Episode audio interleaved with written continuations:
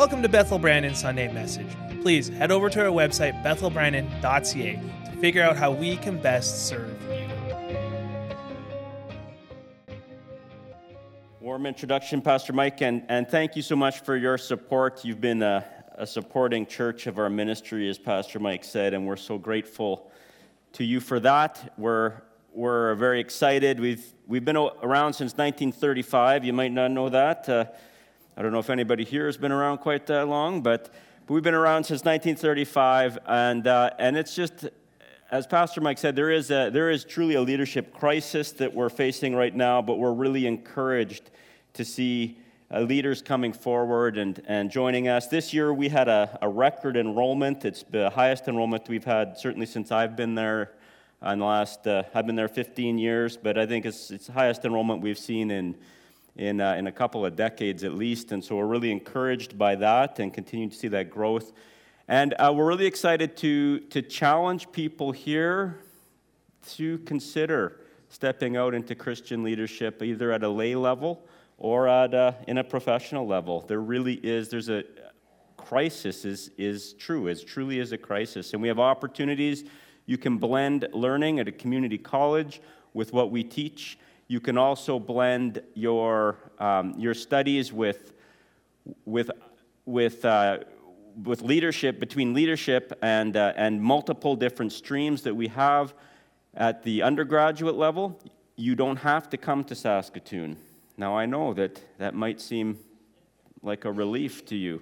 Uh, you can stay right here and we will come to you. We have, we have really developed a high level, a high quality of, of online interactive engagement. So 40% of our students don't set foot on our campus, and, uh, and we're able to meet with them. We also have master's programs as well. Happy to talk to you about that if you've already got an undergraduate degree and might be interested in, in pursuing master's programs.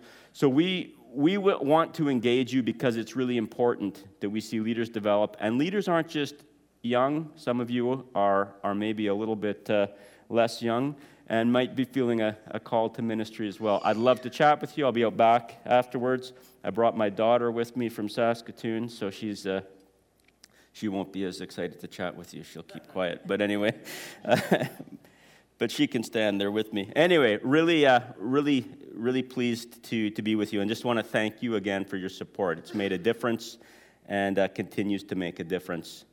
So, I wasn't brought here, though, to just do a commercial. So we're gonna we're gonna turn to we're gonna turn to the Word now, uh, and and spend some time looking at that. But let me just pray for us as we as we transition to that. Lord, we thank you for just thank you so much, Lord, for your your goodness. We thank you for your your graciousness, and uh, we pray as we turn to your Word this morning that you would open our eyes to what you have for us as followers of you. In Jesus' name we pray. Amen. Well, yeah, I left Saskatoon uh, yesterday, and it was it was Remembrance Day, and so we, as a family, we always take a take some time to honor the have, honor our, our silence together and, and watch a service and uh, and take time to remember and and Remembrance Day you know the history probably, but originally Armistice Day back in 1918, and the remembering that at the 11th hour of the 11th day of the 11th month, um, we, we remember the end of, of World War I. And eventually in Canada, uh, the, in the 30s, the, the name changed from Armistice Day to Remembrance Day. And the focus is on, on remembering those who have died and in service to, to defending our, our, our nation. And, uh, and this goes around, around the world. It's not just in, in Canada that we celebrate this. But when you listen to the, to the speeches as they talk about Remembrance Day, often the focus is on the continued conflict, as we just heard about today.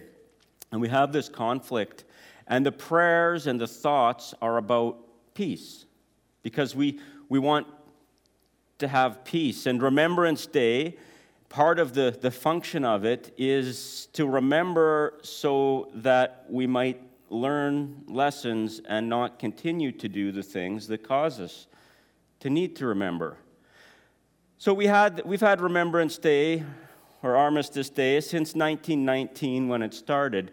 But if you know a little bit of history, or if you're alive, uh, you'll be aware that, uh, that Remembrance Day, Armistice Day, did not usher in world peace. So we had, we had conflict that ended at World War I, but then we had World War II. And we've had multiple conflicts since those, those world wars and between them. And, and really, there's very few periods of history where there hasn't been that type of conflict. Besides war, we have other types of challenges. We have pandemics. I don't know if you're familiar with that term, but. Uh,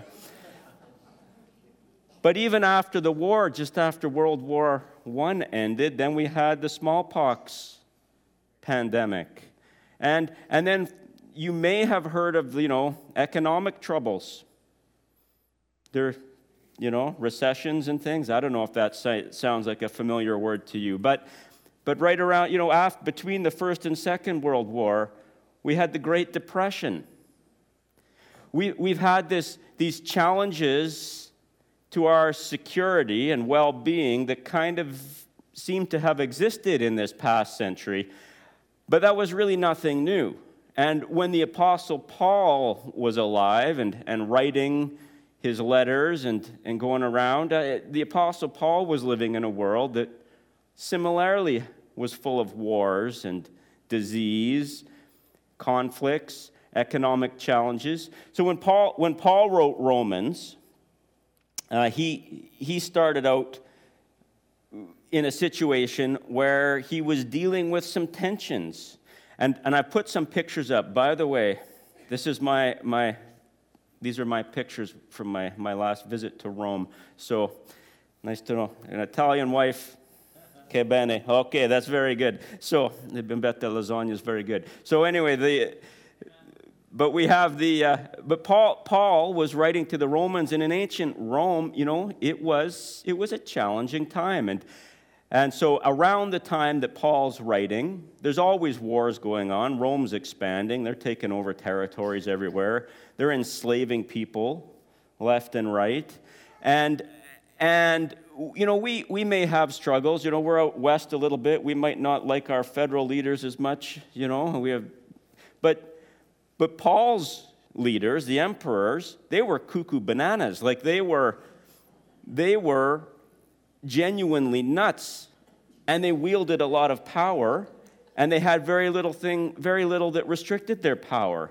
And so when Paul was writing Romans, it seems that around that time, just before then, the, the Emperor Claudius had kicked out all the Jews. If you were Jewish, you got kicked out of Rome just for being Jewish because they didn't like you if you were Jewish. And then and then around the time he's writing, it seems that these, these Jews were coming back into, into the city of Rome. And in the meanwhile, the, the followers of Jesus, who were not Jewish, had kind of been holding down the different churches. And now the, the followers of Jesus who were Jewish are coming back in, and they're now mingling again. And it's causing a little bit of church conflict.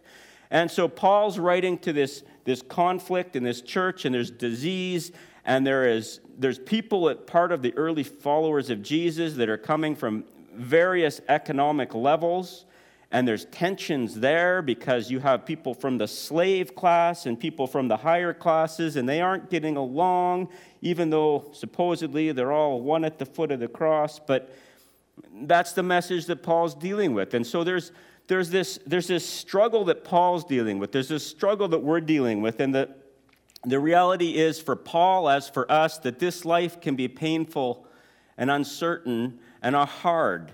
And that might be part of your experience today as well.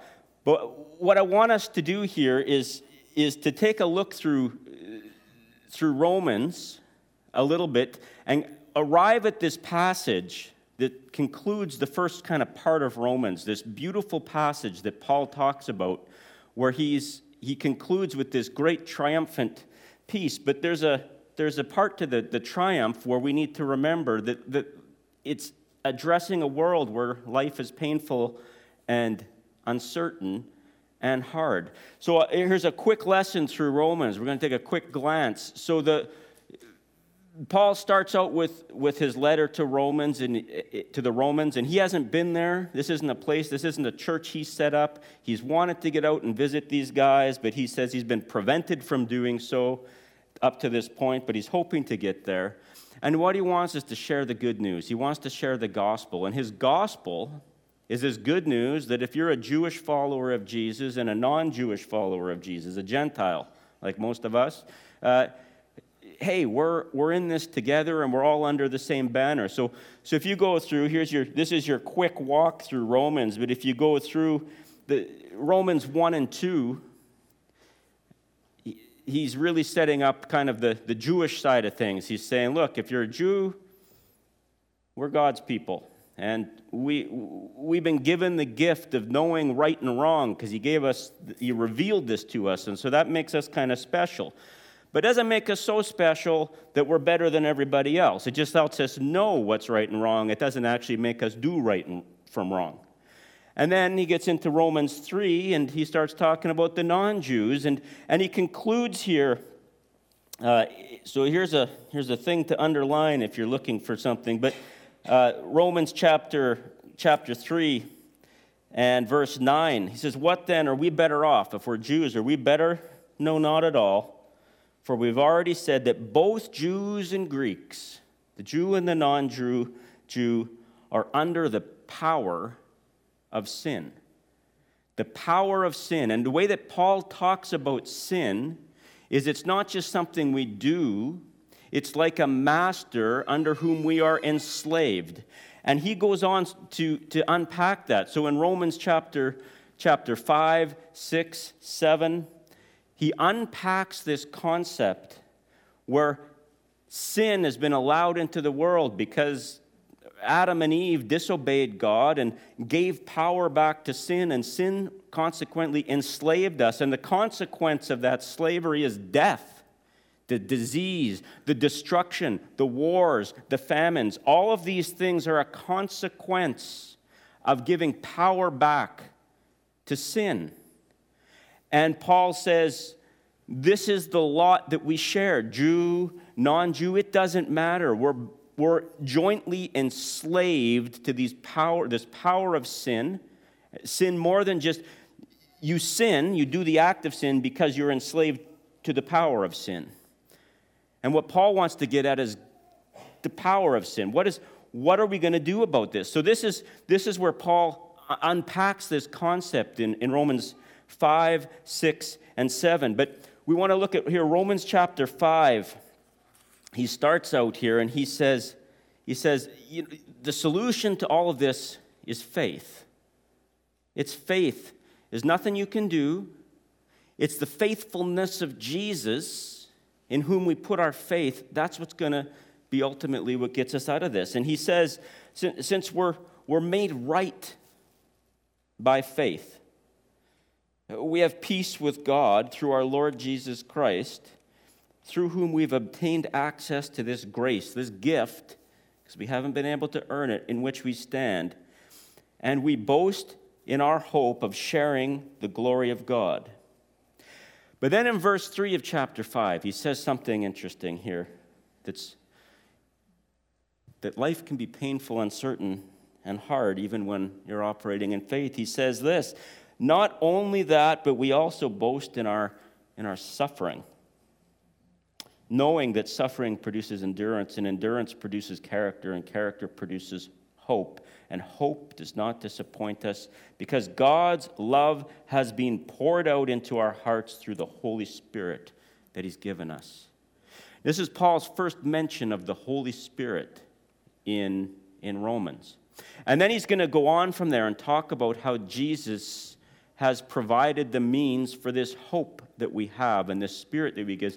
And, and then he goes on through, through chapter 6 and, and, and 5 and 6, and he talks about this slavery that we have to, to sin and death, and how we're baptized into Jesus. And doing that, we're freed from the power of sin, and we have a hope then to be freed from the power of death because we will like Jesus was raised from the dead, so shall we too be raised from the dead. That's the hope. We're not raised yet, which is why life continues to be painful, uncertain, and hard, but we're guaranteed to be raised.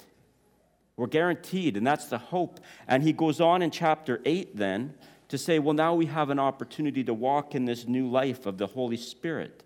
And the Spirit lives in us, and we're in the Spirit, and we're in Christ, and Christ is in us.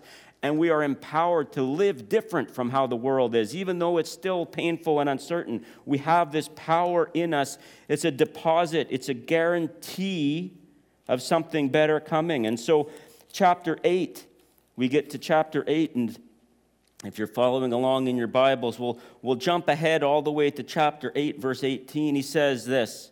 He picks up that from, from chapter 5 about the suffering, and he says, I consider the suffering of this present age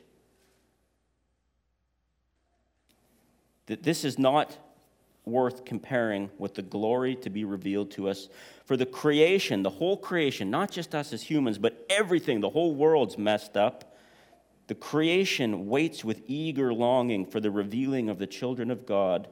For creation was subjected to futility, not of its own will, but the will of the one who subjected it, in hope that the creation itself will be set free from its bondage to decay, to death, and will obtain the freedom of the glory of the children of God. And we know the whole creation has been groaning in labor pains. Get that image in your, well, maybe not, but but this is the imagery labor pains. Some of you more, know better than me what that feels like. Until now, not only creation, but we ourselves who have the first fruits of the Spirit. We groan inwardly while we wait for our adoption, the redemption of our bodies, that resurrection we're looking forward to. For in hope we were saved. Now, hope that is seen is not hope, for who who hopes for what he's seen, but if we hope for what we do not see, we wait for it with patience. So Paul paints this picture to the Romans who are not in a world where everything's making a lot of sense. It's an uncertain world, it's a hard world, there's suffering, there's pain. And he's saying, but this isn't the end. Life is painful, uncertain, and hard, but he wants to point out that our lives are 100% secured. But the security of our lives, that certainty, that certain hope, is not tied to anything here that we can see or depend on, including ourselves.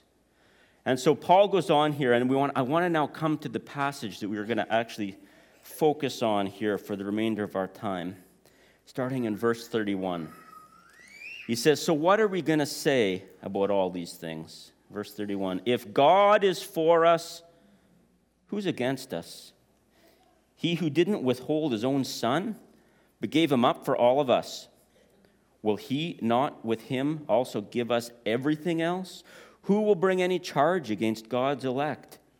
It is God who justifies, God who makes right, makes things right. Who else? Who is there to condemn?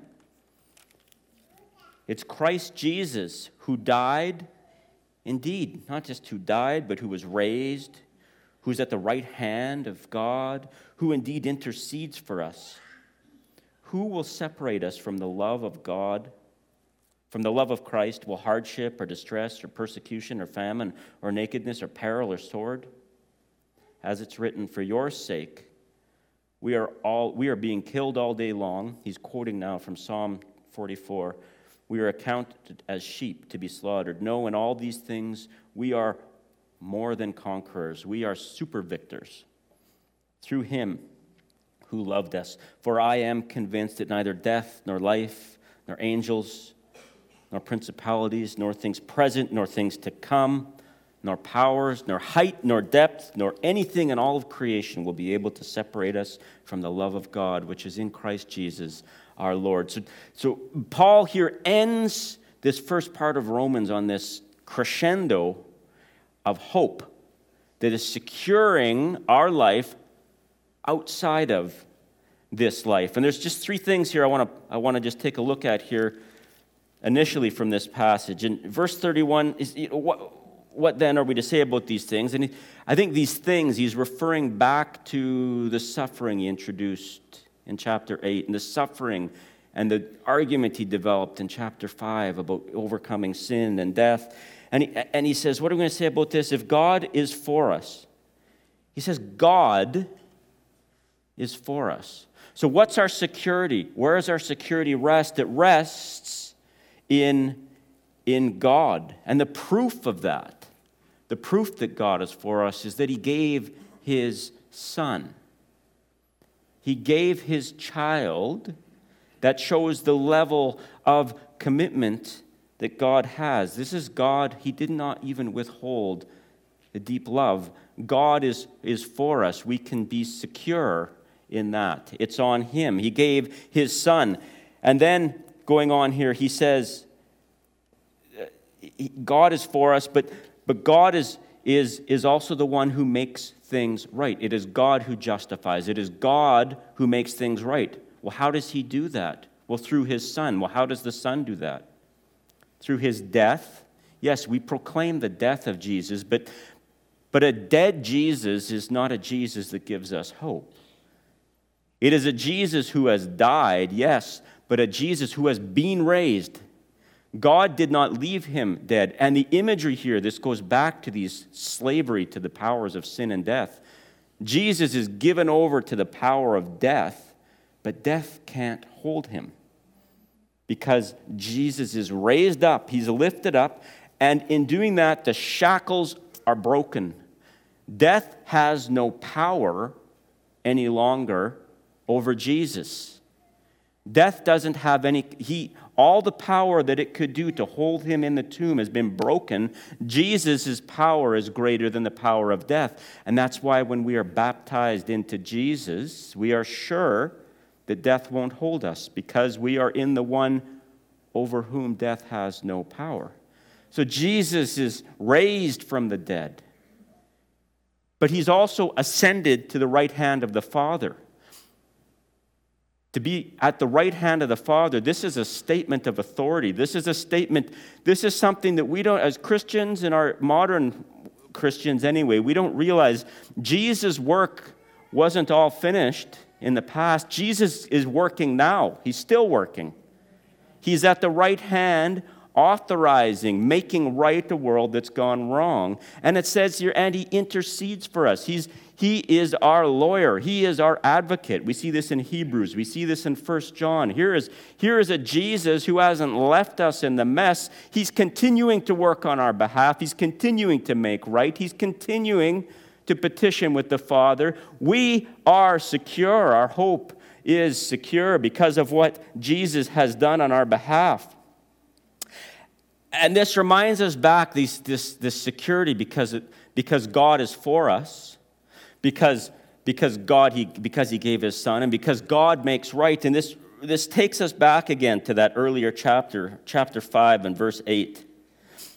And here, here we're reminded in chapter 5, 8 that, that it wasn't because of anything that we did right that God is for us. It says in verse 5 8, but God proves his love for us in this, that while we were yet sinners, Christ died for us. Get, get the sequence of that. It doesn't depend upon something that we have done. Our security isn't have I been good enough?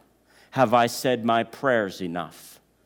Have I been, have I been grovelly enough? Have I done enough service hours at down at the food bank. It isn't dependent upon those things, it is dependent and initiated upon the love of God that He sent Jesus.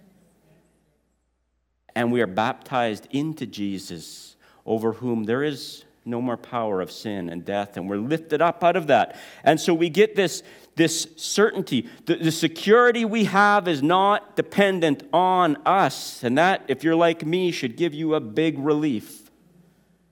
Because if it depended all on me, I would not feel very secure at all.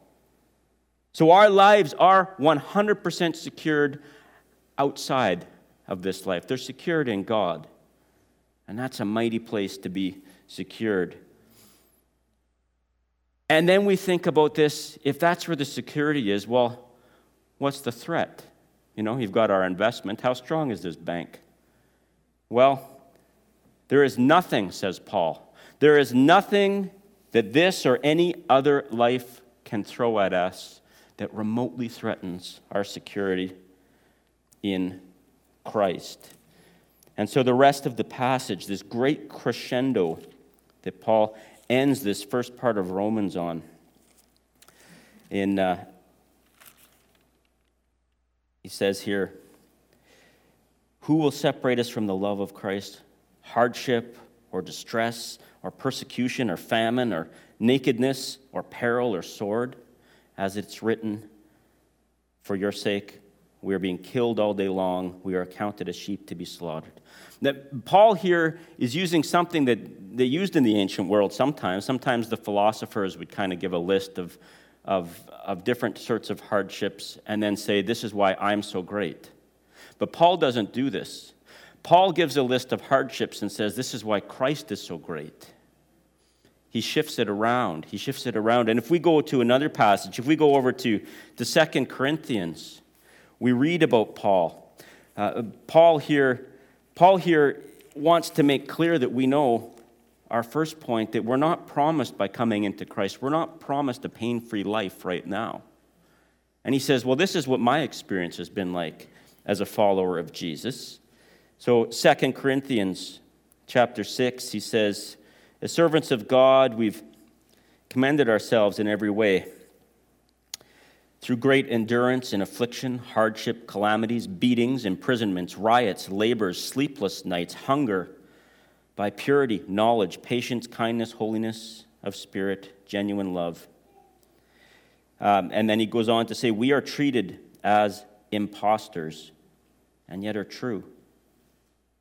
We're telling the truth, but people don't believe us.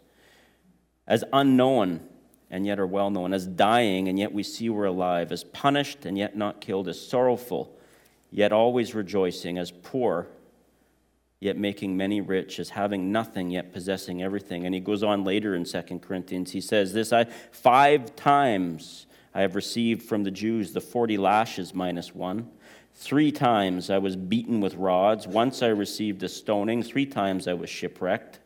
For a night and a day I was adrift at sea, on frequent journeys, in danger from rivers, dangers from bandits, dangers from my own people, dangers from the Gentiles, dangers in the city, dangers in the wilderness, dangers at sea, dangers from false brothers and sisters, in toil and hardship, through many a sleepless night, hungry and thirsty, often without food, cold and naked, and besides other things, I'm under daily pressure because of my anxiety for all the churches.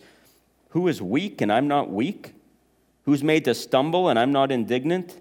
If I must boast, I will boast of the things that show my weakness, that God and Father of our Lord Jesus, blessed be he forever, knows that I do not lie. In Damascus, the governor under King Aretas uh, guarded the city of Damascus in order to seize me, but I was let down through a basket out of a window in a wall and escaped from his hands. This is Paul's life as a follower of Jesus. He's reminding us that following Jesus in this life is not a get out of difficulty card. We hope we don't have to go quite as difficult as, as Paul. But it's, we're not promised an easy life, but we are promised an eternal life. We are promised an eternal life that is pain free. And I'll just refer one more one more time going back again uh, to a couple of, of, uh, of verses here. So at the end of, of chapter 6 here, I'm flipping around in my Bible, 6, uh, 622. But now that you have been freed from sin, because we're baptized into Christ, freed from sin and, and enslaved to God, when we follow Jesus, we change masters. We exchange an oppressive master for a good master. Note we are never freed just to be our own master. That's not on the table. We belong either to sin and death or to Jesus and God.